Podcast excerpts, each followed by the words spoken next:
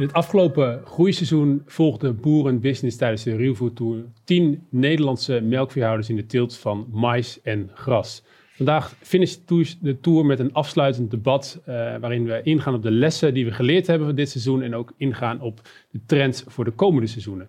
Bij mij aan tafel zit een mooie club uh, mensen uit het veld. We beginnen met uh, de man naast mij, Marcel Gerritsen van Agrifirm. Wim Bos, melkveehouder in het Groningse Zuidbroek. En Jos Schroot Koelkamp, de commercieel manager bij uh, Limagren. Welkom alle drie. Um, bij jou te beginnen, Wim. Uh, jij bent de enige deelnemende boer in de Tour. Kun je eerst even aan de kijkers toelichten hoe jouw bedrijf er precies uitziet? Uh, ja, nou goed, wij komen dus uit Groningse Zuidbroek. Daar, daar heb ik samen met mijn vrouw een melkveehouderijbedrijf. We melken 250 koeien. Uh, bewerken daarbij 125 hectare land, waar we heel strak de 80-20 regel hanteren. Dus 80% gras, 20 hectare of 20% mais. Mm -hmm. En uh, nou ja, dat staat dan allemaal ten dienste van, uh, van de melkveehouderij. En de melk gaat naar? De melk gaat naar Ewer. Daar zitten we in een boerderijstroom. Dus we leveren vlogmelk, om het zo maar even te noemen. Okay. En het werk zetten we rond. Nou ja, mijn vrouw en ik dan. Mijn vader die, die loopt ook nog alle dagen rond. alle werkzaamheden in de stal doen we zoveel mogelijk zelf en eigenlijk alle landwerkzaamheden ook. Dus we hoeven ons niet te vervelen. En afgelopen uh, groeiseizoen, hoe heb je dat uh, ervaren? Nou ja, het was een heel bijzonder groeiseizoen natuurlijk. Het, het, het begon heel koud en nat. Uh, we waren blij dat we de mais er net op tijd in hadden voordat het weer begon te regenen. Yeah. Een gedeelte van de eerste snede was nog voor de regen aan en een gedeelte, hè, net als denk ik de meeste veehouders in Nederland, na, na de regen. Dus dat was een hele dikke met een, met een mager eiwitgehalte. Aan de andere kant, ja, het gras heeft goed gegroeid dit jaar. Mais was, nou ja, sowieso, was niet slecht, maar ook niet goed. Uh, kwalitatief valt het allemaal wel wat tegen. De mais niet trouwens, maar het gras wel. En kwantitatief, hoeveel sneden heb je uiteindelijk binnengehaald? Uh, nou ja, goed, wij, wij hebben vijf sneden binnengehaald. We zijn niet zo van het uh, zeven of acht keer maaien. Okay. Ik maai liever vijf keer goed dan zeven keer half, om het zo maar even te noemen. En ja, ja, ik denk dat we wel op rond 13.000 kilogram droge stof uh, uitkomen, gemiddeld dit jaar. Dus dat is best fors Ja. voor, voor onze regio. En uh, als ik kijk naar de laatste drie jaar, waarin het heel droog was, was het ook wel nodig. Want uh, nou ja, we raakten aardig door de voorraden heen. Door de voorraad heen. Ja, en nu hebben we weer een partijtje staan en kunnen we wel weer, uh, weer, weer een droog jaartje aan. Om Klaar voor de winter. Ja, ja. En Jos, hoe heb jij het seizoen uh, beleefd? Ja, dat is een beetje ook wat, wat Wim zegt. Hè. Het is natuurlijk, uh, het voorjaar was relatief, vooral de meimaand is koud en nat geweest. En dat heeft effect gehad natuurlijk op de grasgroei, maar ook op de mais inzaai, zeg maar. Mm -hmm. En qua mais inzaai zie je al die mais die zeg maar in juni of eind mei gezaaid is, dan ben je al uh, nou, ruim uh, anderhalve ton droogstof opbrengst kwijt. Hè? Dus die opbrengst mis je al, want je mist een groeimaand. En bij de gras hebben we gezien dat die kwaliteiten dan tegenvallen. Dat zie je nu met name. En ja, dat is nu, hè, want nu gaan de rantsoenen berekend worden voor de wintermaand. En dan is het van belang om te kijken, ja, hoe ga ik nou de mais, die misschien iets minder opbrengst heeft, toch weer inpassen om toch al dat eiwit nog uit het gras te trekken. En wat, wat voor mogelijkheden heb ik erin? Maar gelukkig zie je wel altijd dat de natuur zich vanzelf wel altijd herstelt. Ondanks wat, of je nou een droog jaar of een nat jaar hebt, maar je ziet altijd dat we altijd wel wat in de kuil krijgen, zeg maar. Ja, ja, ja daar is, dat is uh, wel, uh, uiteindelijk het Nederlandse precies. klimaat natuurlijk ook wel... Uh, Maar dat vind ik nog steeds ook het mooie van de landbouwwereld. Hè, dat we afhankelijk zijn natuurlijk van weersomstandigheden, maar dat we daar ook niet... Hè, daar moet je op kunnen focussen uiteraard, maar daar moet je ook op kunnen inspelen. En dat, dat vind ik het mooie van, ook van de ruwvoetour wat we gezien hebben dit jaar. En jij Marcel, herken jij je in de verhalen van Jos en, en Wim? Ja, zeker. Het was natuurlijk super groeizaam jaar, maar wel een jaar met heel veel uitdagingen. En ook wel een beetje regionaal afhankelijk. Er zijn natuurlijk mensen op de lichtere gronden, daar was het misschien wel een juist makkelijk jaar van met groeizaam, die natuurlijk nog extra last van de droogte hebben. Ja. goed, die komen ook gebieden met wat zwaardere gronden. Ja, dan was het natuurlijk nog een stukje lastiger eh, dit jaar. eh, waar ook gewoon een paar keer heel veel water gevallen is, waar het bijna blank stond. Ja. En waar je natuurlijk ook heel veel last van hebt. En welke les kun jij nu eh, trekken als je zegt van, van de teelt van gras, dat, is me echt, dat staat me echt bij als, als een leerpunt voor dit seizoen? Nou, wat, wat bevestigd wordt weer is, als je heel veel dingen goed doet, heb je ook in een moeizaam jaar, met, en dat is wel met droog als met nat, word je ook wel beloond. Ja. Kijk, als je natuurlijk je land goed voor elkaar hebt, organische stoffen is op peil, de structuur is weinig eh, scha- schade geweest de laatste jaren, Dan kun je een je stootje hebben. dan kun je stootje hebben. Ja. Kijk, Dat, dat wordt natuurlijk, bij extremen worden fouten veel harder afgestraft. En sommige fouten kun je niks te doen, dus soms heb je gewoon grond die echt heel moeilijk is. Ja. Het is niet altijd te verwijt, maar Ja. je ziet wel als je dingen beter doet, dat je dan ook met moeizame jaren ja, ook beloond wordt. En jij Wim, eh, hoe, eh, hoe was jouw basis eh, om, om dit seizoen op te vangen? Hoe, hoe bedoel je dat, de basis? Nou, wat was de, de, de uitgangssituatie op je bedrijf in staat om, om ook om een nat jaar goed door te komen? Nou, kijk, wat, wat, wat ons altijd opvalt is dat je kunt beter een droog jaar hebben dan een nat jaar. Want droogteschade valt altijd mee en Kun je natte... beregenen? Ja. Nou, nou ja, goed, Als het moet. Als het moet, maar natte schade valt altijd tegen. Eh, ja, kunnen we het opvangen? We zien wel, we zitten op de overgang van zand naar klei. We zien wel, hè, droge jaren kun je beter kleigrond hebben, natte jaren kun je beter zandgrond hebben. Nou ja, Mhm. zijn allemaal open deuren. We zien wel dat, eh, dat, dat eh, we huren wat percelen. Nou, daar is de ontwatering wat slechter. We hebben in het verleden keer een perceel grond gekocht. Daar was de ontwatering wat slechter. Ja, dat kom je nu echt wel hard Ja. tegen. Dat, dat, dat, ja, daar zijn we nu ook aan het traineren om dat, nou ja, voor volgend jaar in ieder geval eh, en de jaren daarna op te vangen. Ja, je beantwoordt eigenlijk mijn volgende vraag al van hoe gaan we ons wapenen tegen, tegen zware regenval? Dat is de, uiteindelijk dus drainage. Nou ja, in ons geval wel. Eh, ja, ik weet ook niet of dat het goede is, maar goed, we investeren er nu wel in. Want ja, je, ja, je grond, daar moet je wel goed voor zorgen. En als je op een gegeven moment de eentjes op het land hebt zwemmen en je kunt er met de trekker niet meer overheen, ja, dan moet je wel dingen, dingen gaan doen, zeg ik. Want de grond is duur genoeg om daar eh, niet in te investeren. Ja. Alleen ja, aan de andere kant, ja, het is ook wel sneu geld, want je legt een paar buizen in de grond en je krijgt een dikke rekening. En het is nog maar af te wachten of het werkt. Ik ga er wel vanuit. Ja, en als de melkprijs nou 50 cent was, ja, dan wordt het allemaal weer wat makkelijker. Maar ja, dat is het ook niet. Nee. Nee. En in de zaadveredeling, Jos, je kunt natuurlijk focussen op een, op een ras wat de droogte kan overleven. Maar hoe zit dat met, eh, met, met, met, met regenval en, Ja, zaadveredeling? Klopt. Kijk, bij, bij, eh, wij veredelen in zones altijd. Hè, als je nou over, over mais of over grassen kijkt, dan delen wij in zones. En de- deze zone waar wij zitten, hoe het ook bent of verkeerd, we zitten in een zeeklimaat. Nou, daar hebben we mee te maken. In die zone worden de rassen ook gekweekt. Dus die rassen die wij kweken, alleen ja, dat duurt een aantal jaar voordat we ze op de raslijst hebben. Maar die, die, die krijgen dat weer ook over hun dak. Dus die hebben de, we hebben nu genetica wat, we, eh, wat in onderzoek ligt. Het ligt drie jaar in onderzoek om op de raslijst te komen. Nou, ja, dat heeft twee droge jaren en één nat jaar gehad. Maar je ziet dat dit jaar, we hebben de eerste cijfers net binnen, maar dan zie je dat toch weer ander effect heeft op rassen als op droge jaren. Maar dat ras reageert daar wel op. Hè. Dus die genetica reageert erop. En gemiddeld genomen, hè, pak je, komt, hè, dus als je het relatief bekijkt, gemiddeld genomen komt het beste ras altijd wel bovendrijven. Dus dat, dat is het grote voordeel als jij ook in de zone kweekt en veredelt waar die weersomstandigheden zijn. En eh, we hebben natuurlijk, eh, we, eh, want we riepen natuurlijk vorig jaar allemaal, we hebben allemaal droge jaren krijgen we. Hè? Dus eh, de regeninstallatie is de beste investering. Ja, Nou horen Wim al zeggen, ja misschien is de drainage wel de beste investering. Maar je weet het niet en dat is dingen waar je, eh, dat- weten wij ook niet. Hè? Wij maken nu kruisingen van rassen die over tien jaar op de markt komen. exact. En dan weet je niet hoe het klimaat dan is natuurlijk. Dat is Ja. altijd de uitdaging. Volgens sommige mensen gaat de zeespiegel drie meter stijgen dan. Maar ja, dat weet ik niet of dat zo... Ja, dat is niet tien jaar, maar dat is iets langer dan. Maar goed, het, het, je weet het klimaat niet. Alleen wat we zien de laatste jaren zijn er steeds meer extreme. In de- Eh, zomerstormen, die kenden wij niet in Nederland, hè, tot vijf, zes jaar geleden. Nu hebben we zomerstormen. Dat heb misschien Wim ook het, eh, een paar jaar geleden meegemaakt. Dat, dat die maait dan één keer in, in, in juli omknikt of wat dan ook. dus daar vereden jullie nu op. Ook, eh, dat, eh, daar wordt dan op geselecteerd, hè, want die proefvelden liggen in Nederland. Dus dan, dan zien wij de rassen die overeind staan, die gaan we mee verder. Hè. Zo, zo werkt dat. En dan de Ruwvoet als, als, als, als tour zijnde. Hoe heb je dat beleefd, Wim, als deelnemer? Wat, wat, wat vond je van het contact met de andere melkveehouders bijvoorbeeld? Eh, ik heb het nou twee jaar gedaan. Eh, ik- vorig jaar was het het eerste jaar, dus dan ben je altijd wel wat fanatieker in alle discussies, denk ik, dan, dan in het tweede jaar. Tenminste, voor mij Ja. geldde dat. Ik vind het wel heel, een hele leuke eh, groep. Er wordt heel veel in de app gegooid, soms wel een beetje te veel, denk ik. Maar ja, dat, dat, nou ja, dat is, dat is voor, voor, voor de, voor de, voor de samenspraak is dat ook wel prima. Nee, het was een open groep. veel, veel data wordt gedeeld, veel kennis wordt gedeeld, veel foto's worden gedeeld, wanneer wat allemaal gebeurt. En eh, ja, het is leu- leuk om te doen. Is, ja. Ja. leuk is, is natuurlijk eh, mooi meegenomen. Is het ook nuttig voor jou als, als, als professionele boer zijn? Eh, ik heb het nu twee jaar gedaan en ik vind het nu, nu prima. Ik ga volgend jaar, ik heb ook aangegeven dat ik volgend jaar niet, niet, niet nog een jaar doorga.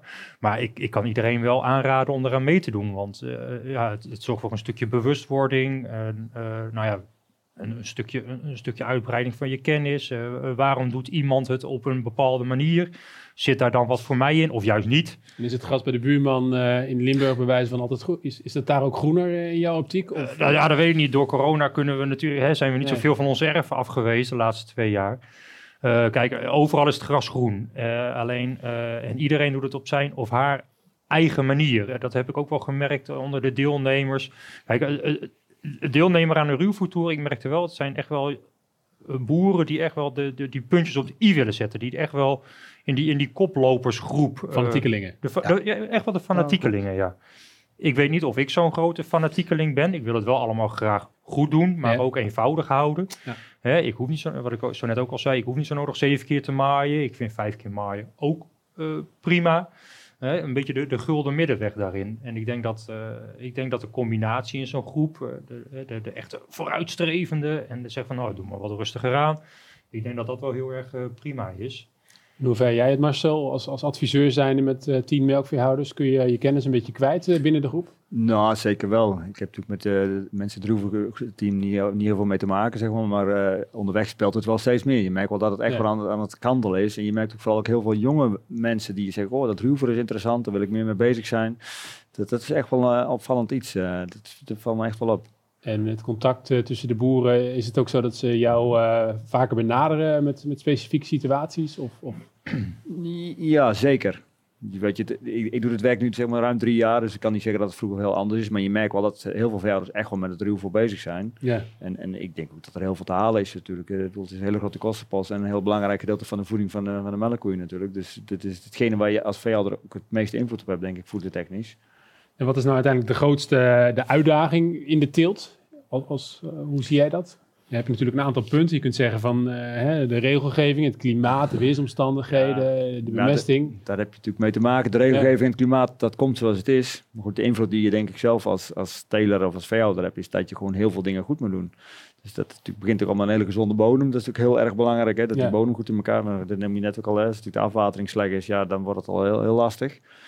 En ja, dit- dit- en je bemesting op peil. En ja, zeker ook als je kijkt, je wil heel veel melk uit je ruwvoer halen. Zul je Ja. gewoon moeten zorgen voor top ruwvoer. Dat Ja. kan gewoon niet anders. En dan moet je een lange scoop hebben, schat ik in. Als je vandaag iets wil bedenken, dan is het resulta resultaat er pas over vijf à tien jaar misschien wel. N- nou, nee, dat denk ik niet. Je kunt ook sommige stappen ook al zeggen door gewoon je mind management aan te passen. Kijk, als je zegt van, oh, ik wil echt meer melk uit mijn roer halen en je gaat gewoon eh, wel vaker eh maaien. Zeker, kijk, je je bent best wel intensief, dus dan is, moet je toch wel redelijk veel kracht voor aankopen. Maar er zijn mensen die zijn wat extensiever. Nou ja, dan is de, de eigen post ruwer nog groter. Dan is het belang van de kwaliteit nog iets groter, denk ik. En dat is zeker ook in één jaar tijd al best wel te winnen. En jij Jos, hoe heb jij de Tour beleefd? Nou, ik vind het mooi van eh, de ruwvoertoer, hè, want we- weet je, doen- het zit ook twee jaar in, dat eh, je ziet de, de, de, de fanatisme van de, van de deelnemers, hè, want ze gaan een beetje tegen elkaar op, maar dat is, dat is ook leuk. Hè, want het is geen wedstrijd, Ja. hè, maar, eh, maar er zit er wel wat in. Aan elkaar, hè, van ik heb al gemaaid en eh, wanneer ga jij maaien? Of ik heb de maïs al gezaaid. Nou, dat vind ik heel leuk. Maar je zag dit jaar met name, eh, voorgaande jaar ook wel, maar dit jaar met name de grote verschillen in Nederland. En wij hebben in die ruwvoertoer ook de kwaliteiten gemeten, hè, dus met de versgrasanalyses, maar ook Ja. met de maïs, eh, de afrijping. En dan zag je grote verschillen in zo'n klein landje als Nederland is. Hè, en ja, dan zie je toch dat er grote verschillen in. En, en Welke je- regio heeft het nou eh, bovengemiddeld goed gedaan? ja, de, de bovengemiddeld is, is eigenlijk in Nederland niet, want het is, het is, het is geen bovengemiddeld jaar geweest. Hè. Het is een vrij Ja, normaal jaar. Als we even sec naar dit jaar kijken. Maar als je, als je kijkt, dan heeft het zuiden best voordeel gehad, omdat het daar niet zo lang nat en, eh, en koud geweest is als dat het in het noorden geweest is. Hè. Ja. Zeker waar, waar Wim woont, die, die hele strook, die kop van, eh, van, van, van Groningen, maar ook Friesland en Noord- Noord-Holland, daar is gewoon extreme nat en, en kouder geweest in het voorjaar. En dat effect zie je. En daar is, denk de laatste mais, nou, misschien een paar weken geleden eh, geoogst, terwijl in het zuiden al ruim voor, eh, voor, eh, voor die tijd, twee, drie weken eerder was geoogst. En dat zie je nu ook wel terug in de kwaliteit van de mais, wat, wat we al, nu al horen vanuit de markt. Dus, ja, en, maar dan zie je toch ook wel dat dat stukje management, hè, waar, waar, waar Marcel ook terecht zegt, hè, Ja. dat dat wel, dat, als je dat goed in de vingers hebt, dan ben je wel koopman met ruwvoeren. En, en ja, hoe het ook went of verkeerd, we zijn op de duurste gronden in de wereld eh zuivel aan het produceren. En dus dan moet er ook gewoon hoogwaardig en goed Moet kwaliteit wel goed gaan. ruwvoer. En dat vind ik het mooie van de ruwvoertour. Dat laten de deelnemers, alle tien die erin zaten, lieten dat zien. Hè? Dus het kan ook. En de uitspraak van, eh, van Wim om, eh, hè, die zegt ik maai liever vijf keer goed dan zeven keer half. Eh, Ja. wat, vind jij daarvan bijvoorbeeld Marcel? Nou ja, wat ik net al iets aangeef, is ook een beetje van je bedrijfssituatie. Op het moment dat ruwvoer echt de beperkende factor is, dan is goed ruwvoer, maar het hoeft niet per se de allerhoogste kwaliteit te zijn, kun je heel goed van melk, omdat je toch nog wat aan moet kopen. Ja. Maar voor een bedrijf die wat extensiever is, Ja, ja, waar, je, en, ja, de- waar je dus liever met minder kracht voor ook goed wil melken, dan is de kwaliteit nog belangrijker. En dan is natuurlijk de kwantiteit iets minder belangrijk, maar dan is gewoon net een iets hogere voederwaarde, kan natuurlijk net het verschil maken. Nou, het leuke was, er zat een deelnemer eh, in de ruwvoertour, Ruben Marijnissen, die ook wel veel appte, Wim, en die, die wel echt op kalenderbasis maait. Hè? Dat, dat schrijft hij ook. Hè? En die kijkt echt, dat is eentje die echt op kostprijs bezig is. Hè? Want eh, die, die heeft ook tot op de laatste komma achter, eh, achter eh, de cijfers, of het komma achter de cijfers, kan die laten zien wat zijn kostprijs is geweest om zijn ruwvoet te maken. Ja, dat, dat kan ook een, een systeem zijn. Hè? En dat, dat is ook wel het mooie van ruwvoet telen. Wim kiest een systeem, Ruben koos een systeem dan. En het wil niet zeggen wat, wat het beste is, maar ze hebben allebei eh, een, een, een, een, een systeem waar ze een goed inkomen kunnen uithalen. En dat blijft volgens mij belangrijk, ondanks dat Wim net zei dat het een beetje hobby is. Maar volgens mij wil je ook wel een boterham eten, neem ik aan. Maar, Uiteindelijk wel, ja. ja, precies. Maar daar, daar, daar gaat, dus je ziet de, die diversiteit op de manier waarop we onze ruwvoer kunnen winnen, dat er best wel mogelijkheden in zitten. En eh, daar, daar kun je ook van elkaar leren natuurlijk. Ik heb ook een aantal stellingen voorbereid die ik jullie graag wil, eh, wil voorleggen. En de eerste daarvan is, stil data is belangrijker dan onderbuikgevoel. Wim, kun je daar eens op reageren? Ja, daar ben ik, eh, ben ik het niet mee eens. Kijk, data is belangrijk hè, om te weten wat je doet, eh, wat je oogst, eh, waar- waarmee je verder kunt rekenen. Mhm. Maar ik denk, een- een koe liegt niet.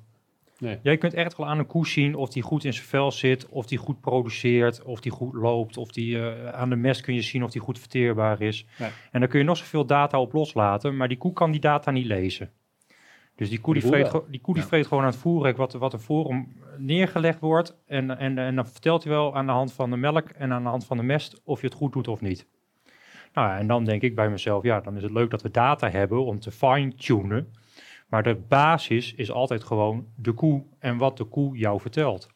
Ja, en dat is dan toch echt je ervaring en je onderbuikgevoel die daarin eh, leidend is. Zijn jullie het daarmee eens, eh, heren uit de adviseren, advieswereld? Nou, ik, ik denk dat, dat Wim zeker ook gelijk heeft, maar data is ook wel heel erg belangrijk, eh, ook om, om dingen te kunnen staven. Ik, bedoel, ik zat ook iets aan de andere kant en er komen, als je kijkt naar bijvoorbeeld gewasbeschermingsmiddelen, komen minder, komen alternatieve biostelmiddelen, komen er bijvoorbeeld op, maar dan wil je toch ook wel de data hebben om Ja. de zekerheid te hebben dat het goed werkt. Ja.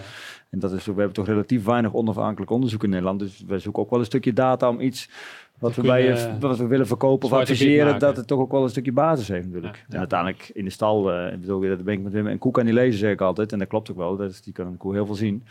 Moet zeker ook als, in het advies is het ook wel handig dat je vooraf wat data hebt om een goed advies te kunnen geven en dat je dan eventueel bijstuurt aan de hand van de koe. Dan, eh, ja, dat, dat, die, die mix is wel heel belangrijk. Die moet je niet blind staren op, op Nee. data. Misschien is dat... nee, dat is wel, maar ik denk wel dat met een stuk data, hè, want eh, eh, komend jaar gaan wij ook Agility introduceren in Nederland. Hè, dat is ook datawerking, waar wij dus de afrijping van de maïsrassen kunnen via satellietbeelden kunnen, kunnen, kunnen meten of aangeven. En Wim heeft daar ook wat ervaring mee gehad dit jaar al. En ik denk wel dat dat tools zijn in de toekomst, hè, met, dat, met die data, want daar zitten weerstations achter, er zit heel veel data achter. Maar dat zijn wel tools waar we die melkveehouder mee kunnen helpen om nog betere ruwvoer in schaal te krijgen. En, eh, met dat vers gras analyse, hè, waar wij Ja. eh, met dat LG-lab doen, ja, het juiste moment kunnen oogsten of het juiste ogen eiwitgehalte uit het gras te halen, dat is wel data waar je wat mee kan. kan hè? Kijk, en, en ik, ik kijk hem altijd een beetje van eh, een akkerbouwer, en dan weet Marcel ook wel, als je naar het tarweperceel kijkt, die gaat echt kijken wanneer is die tarwe rijp om te dorsen. Bij gras dit voorjaar, eh, met alle respect, weten dan. maar wij kijken naar het weer en we gaan gras maaien. En, en dan kun je pech hebben dat er een bui water in valt, wat dit voorjaar heel veel gebeurd is. Of heel lang water valt, waardoor je heel laat komt. Maar dan kun je wel, als je kan meten, als je geweten had dat je al vroeg, bijvoorbeeld in of eind april al, want er zat best wel redelijk hoge eiwitgehalte in, hadden sommigen misschien wel overwogen, dan maar iets kleiner eerste sneetje, hè, want we willen altijd die zware snee. Iets kleiner eerste sneetje en dan, heb ik, hè, dan kan ik door. Maar dat zijn dingetjes, dan moet je weten wat erin zit. En dat Ja. weet je op dat moment niet. Dus Over dat is weer gesproken, dat is direct de, de Ja. volgende stelling. Eh, die wil ik dan ook eh, ja, eerst maar eens aan jou voorleggen, Marcel. De Hollandse zomer, die hebben we af, eh, hebben we achter de rug. Dat is een zegen voor de ruwvoerteelt. Ja, voor de hoeveelheid in ieder geval. eh. Maar ik ga ook niet helemaal zeggen dat het een echt typische Hollandse zomer was. Hè. Ik bedoel, we hebben ook Hollandse zomer was dat wel veel regen, maar net in iets mindere mate. Ja. Voor mij als je de statistieken ook over het water kijkt, liggen het ook al meer. Bovengemiddeld. Ja. Over gemiddeld. Ik bedoel, ja, het, het, enerzijds heb je natuurlijk voldoende water nodig, hè, dat is altijd. Ja. Maar goed, het- wat Wim net zegt, in een droge zomer gaat er wat minder verloren.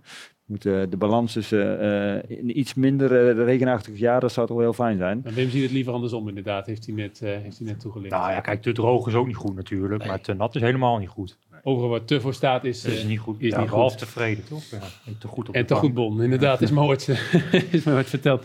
Dan eh, over naar de mais. Vraag van Jos. Maisrassen kunnen niet vroeg genoeg zijn. We zien natuurlijk steeds meer vroege maisrassen. Ja, Zit daar ook nog een, een, een Kijk, de, de, de, de veredeling hè, eh, van, van mais, hè, die, die, de, de mais is ongeveer nu eh, ruim 30 jaar in dit land hè, dat we dat telen. Ja. Eh dus natuurlijk ooit, ooit is mais met Columbus meegekomen naar Europa, hè, vanuit uit Zuid-Amerika, zo wordt het ook bedacht. En dit, dit is op, nou ja, vanuit zeg maar, Zuid-Spanje tot in Nederland en zelfs tegenwoordig in Zweden telen we telen veehouders al snijmais.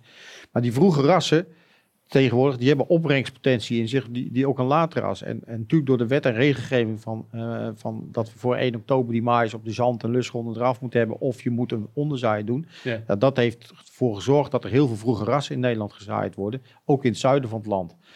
Eh, maar ik denk wel dat door de veredeling en, en, en ik weet wat we gedaan hebben, dat we zeker vroege rassen hebben met hoge opbrengstpotentie en hoge kwaliteit erin. En dat past bij elke melkveehouder. Nou ja, zeker in het noorden van het land kan het niet vroeg genoeg zijn. Want dan zie je nu alweer dat eigenlijk het groeiseizoen door de omstandigheden uit, nog nogmaals, maar dat, dat de haast eigenlijk nog weer te laat is.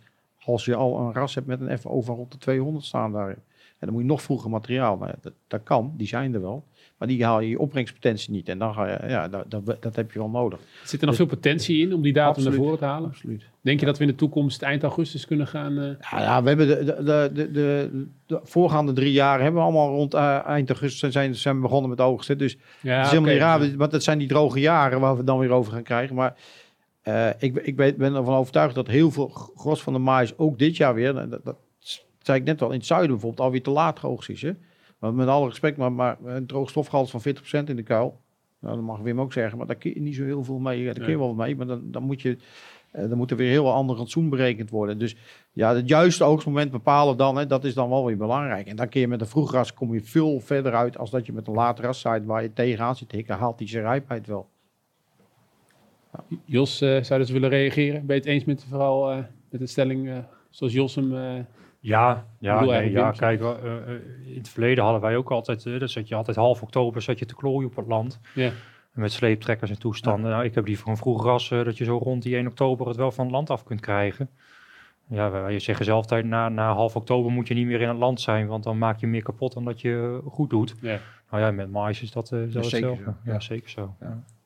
Wil ik jullie, eh, jullie nog een trend van de toekomst eh, bespreken. En dat is eh kruidenrijk grasland. Dat hoor je steeds meer over. Ehm, denk jij dat we in de toekomst toegaan naar steeds meer kruidenrijk grasland? Zie je dat echt als, als, als, als de basis onder een melkveebedrijf? Nou, ik denk dat het heel ver gezegd, gezegd is, omdat ik dat het echt de basis wordt. Maar je ziet het wel echt toenemen. Ja. En, en als je kruiden ook alleen de klavers al neemt, denk ik dat het zeker toe gaat nemen. En zeker misschien dit jaar nog wat extra vanwege de hele hoge kummersprijzen, dat er wat meer, nog wat Ja. meer vraag naar komt. Ons verbaast op zich wel dat nog niet meer mensen al klaver gezaaid hebben in het Ja. verleden. En, en, en met dit kruidenrijk, het, het besef onder de boeren is ook echt wel veranderd. Hè. Vijf jaar geleden was, er- werd er heel erg om gelachen. Was je een geitenwolle sokkenboer? Nou, een beetje wel. van, En nu zie je dat iedereen er zich wel verdiept. En sommige mensen proberen het een, steek, eh, een stukje. En natuurlijk de, de melkfabriek en de melkstromen ondersteunt daar een stukje in. Maar je ziet dat het besef en de meerwaarde ook wel gezien eh, wordt. Maar goed, het heeft, het heeft plus en minnen. Maar ik denk wel dat het toe gaat nemen. Ja. Maar ik, zal niet, ik ga niet nu de stelling zeggen hoor, dat straks alle veehouders uh, kruidenrijk grasland hebben. Dat is zover zal het denk ik niet gaan. Ik hoor weer hem lachen. Nou ja, kijk, eh, krui- kruiden en met name klavers, dat is natuurlijk allemaal niet nieuw. Hè? Eh, ik kan me nog herinneren dat mijn vader 25 jaar geleden alles al doorgezaaid had een keer met klaver. Ja. Nou, sommige percelen groeide dat tot in de hemel en andere percelen was in anderhalf jaar weg. Ja, kijk, dat, is nu niet anders. Ja, misschien zouden we nu, is er nu een ander ras wat daar, eh, wat misschien wel wat beter bestand is om te concurreren tegen, eh, tegen de Engelse grassen. Eh, dat weet ik niet. Gebruik jij, eh, heb jij percelen met kruidenrijk Nou, ja, toevallig hebben we nu eh, vijf hectare ingezaaid. Dat, ik kwam een vriend van mij, die, was, die had dit, voor, dit voorjaar al wat ingezaaid. En ik kwam daar en nou, het stond me wel aan. Ik denk, nou, dat wil ik ook proberen. Kijk, weet je, iedereen die praat erover en iedereen schrijft erover. Ja, en eh, dan wil ik dat ook een keertje zelf ervaren, om het zo maar even te noemen. En hoe, erva- hoe bevalt het? Ja, dat weet ik niet. Het moet erop komen. ja, dan Ah, gaan we volgend jaar gaan we dat testen. Oh, ja, je zegt toevallig, dat vind ik wel heel, want eh, je, je doet het dus niet. Nou ja, toevallig kwam het op, ja, kwam het op het pad. Ja. Oh ja. Ja. Maar jij bent een intensief boer, dus je hebt ook eh, relatief veel mest eh, ten opzichte van je grond. Dan, dan lijkt mij het moeilijk om... eh, ja, je moet ook wel een beetje schaars zijn met het eh, aanwenden van mest op kruidenrijk grasland. Nou ja, ik ervaar mijzelf niet als intensief boer trouwens. Want ja, met, Nee, twee koeien op één hectare, ja, dat vind ik niet zo heel erg intensief. Nee, oké. maar je en we houden niet al, extensief. we hebben vaak hebben we ruwvuur over, dus Ah, ja, daar hoeven we niet voor te doen. Nee.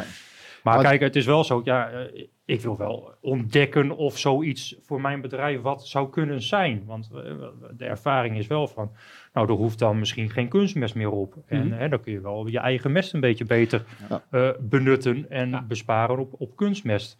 En eh, ik heb het nou bewust op twee stukken zandgrond gedaan, hè, want die, die kruiden die wortelen dan wat dieper. Ja. en nou, ook met oog op droogte. Ik denk, nou, als ik dat dan eh, ook wat kan oogsten voor mijn droge koeien, hè, dat is net vijf hectare, dus als ik dat dan, en wij, wij doen alles in ronde baden, dus we kunnen makkelijk partijen scheiden. Nou, dan zet ik een partijtje even apart en dan kan ik dat van de winter mooi kijken hoe dat eruit komt. Ja, het is allemaal een beetje testen en een beetje, ja, natte vingerwerk wat dat betreft, maar Waar staan we nu, Jos, met eh, de implementatie van Kruidenrijk Grasland? Nog steeds in de kinderschoenen? Ja, dat, ja, de kinderschoenen is een groot woord. Kijk, klavers kennen we wel, want dat, dat, dat klopt. ja. Mijn opa zaaide ook alles in onder de klavers. Het alleen dat sinds het intreden van de kunstmest is de klaver verdwenen. Maar ze zegt terecht van ja, de prijs van de kunstmest stijgt. Ik heb ook al intern gezegd, jongens, we gaan klavers verkopen, want dan, dan heb je stikstof uit de lucht. Hè. Dat, zo Ja, simpel is het ook. Hè. Ja. Dus als jij de kunstmestprijzen zoals die nu hoog zijn, maar dat, dat kan ook, hè, dat weet Volgend je niet. veranderen, ja, ja. volgend jaar weer anders zijn. Kijk, een kruidenrijk of biodiversiteit, want daar komt het uit voort. Hè. Het is natuurlijk een hele mooie kreet, biodivers, want ik sta ook wel eens bij dat soort bijeenkomsten en dan, dan hebben ze het over de groene weilanden, of hè, de eenkavoudige weilanden. Nou, als ik daar altijd in loop, kan ik zo vijf of zes soorten aanwijzen, zeg maar. Misschien wel tien. Hè. En ook, ook bij Wim in zijn weiland, wat hij ook productief heeft zitten, zitten altijd meerdere soorten in. Alleen, je moet het willen zien.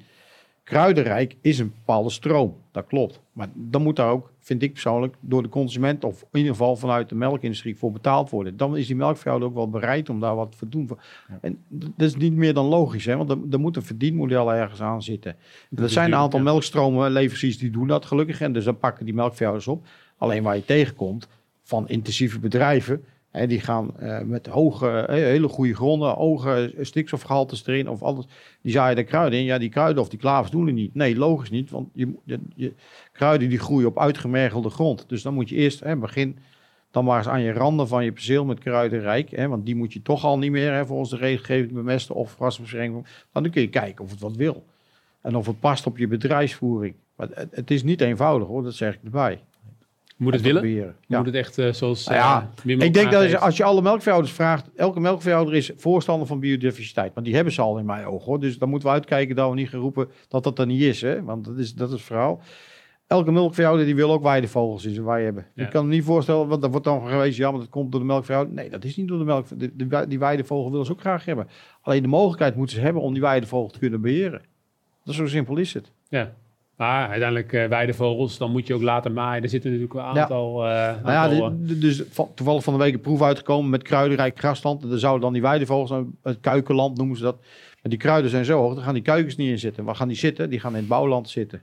Die halen wel, hun foragegebied is het kruidenrijk grasland, want daar zitten de insecten. Weet je, dus je hebt beide nodig. Als we nog even eh, tot slot van dit debat nog even een, blik ver vooruit werpen. Over tien jaar eh, is dan eh, zeg maar de situatie qua ruwvoerteelt anders dan nu? Op wat voor gebied denk je anders dan nu? Kun je daar misschien... Nou, ik verwacht wel dat er steeds meer melk geproduceerd gaat worden uit ruwvoer. Dat gaat echt wel veranderen. En Ja. dat zal ook een beetje afhankelijk van de wetgeving. Hè. Er zit misschien heel veel op ons af te komen. En zeker als we wat extensiever zouden gaan worden, ja, dan wordt het nog belangrijker om meer melk uit ruwvoer te telen. dat is niet zo gunstig voor agrifirm, zou je zeggen. Nee, maar goed, we, we, we zijn ook wel, eh, we noemen het niet voor niks de ruwvoerverwerkende krachtvoerfabriek. We zijn er wel heel erg op gefocust om ook gewoon die lijn te volgen. Ik bedoel, je kunt als bedrijf wel de markt anders willen veranderen, maar dat gaat toch niet gebeuren. niet Dus die focus is er wel echt op gericht om dat te verbeteren. Dus er zal zeker wel verandering zijn. Maar ik verwacht niet dat er in tien jaar tijd echt alles anders is. Zo geloof ik er niet in. Dus over tien jaar heeft Wim nog steeds de brokkenauto op zijn erf staan.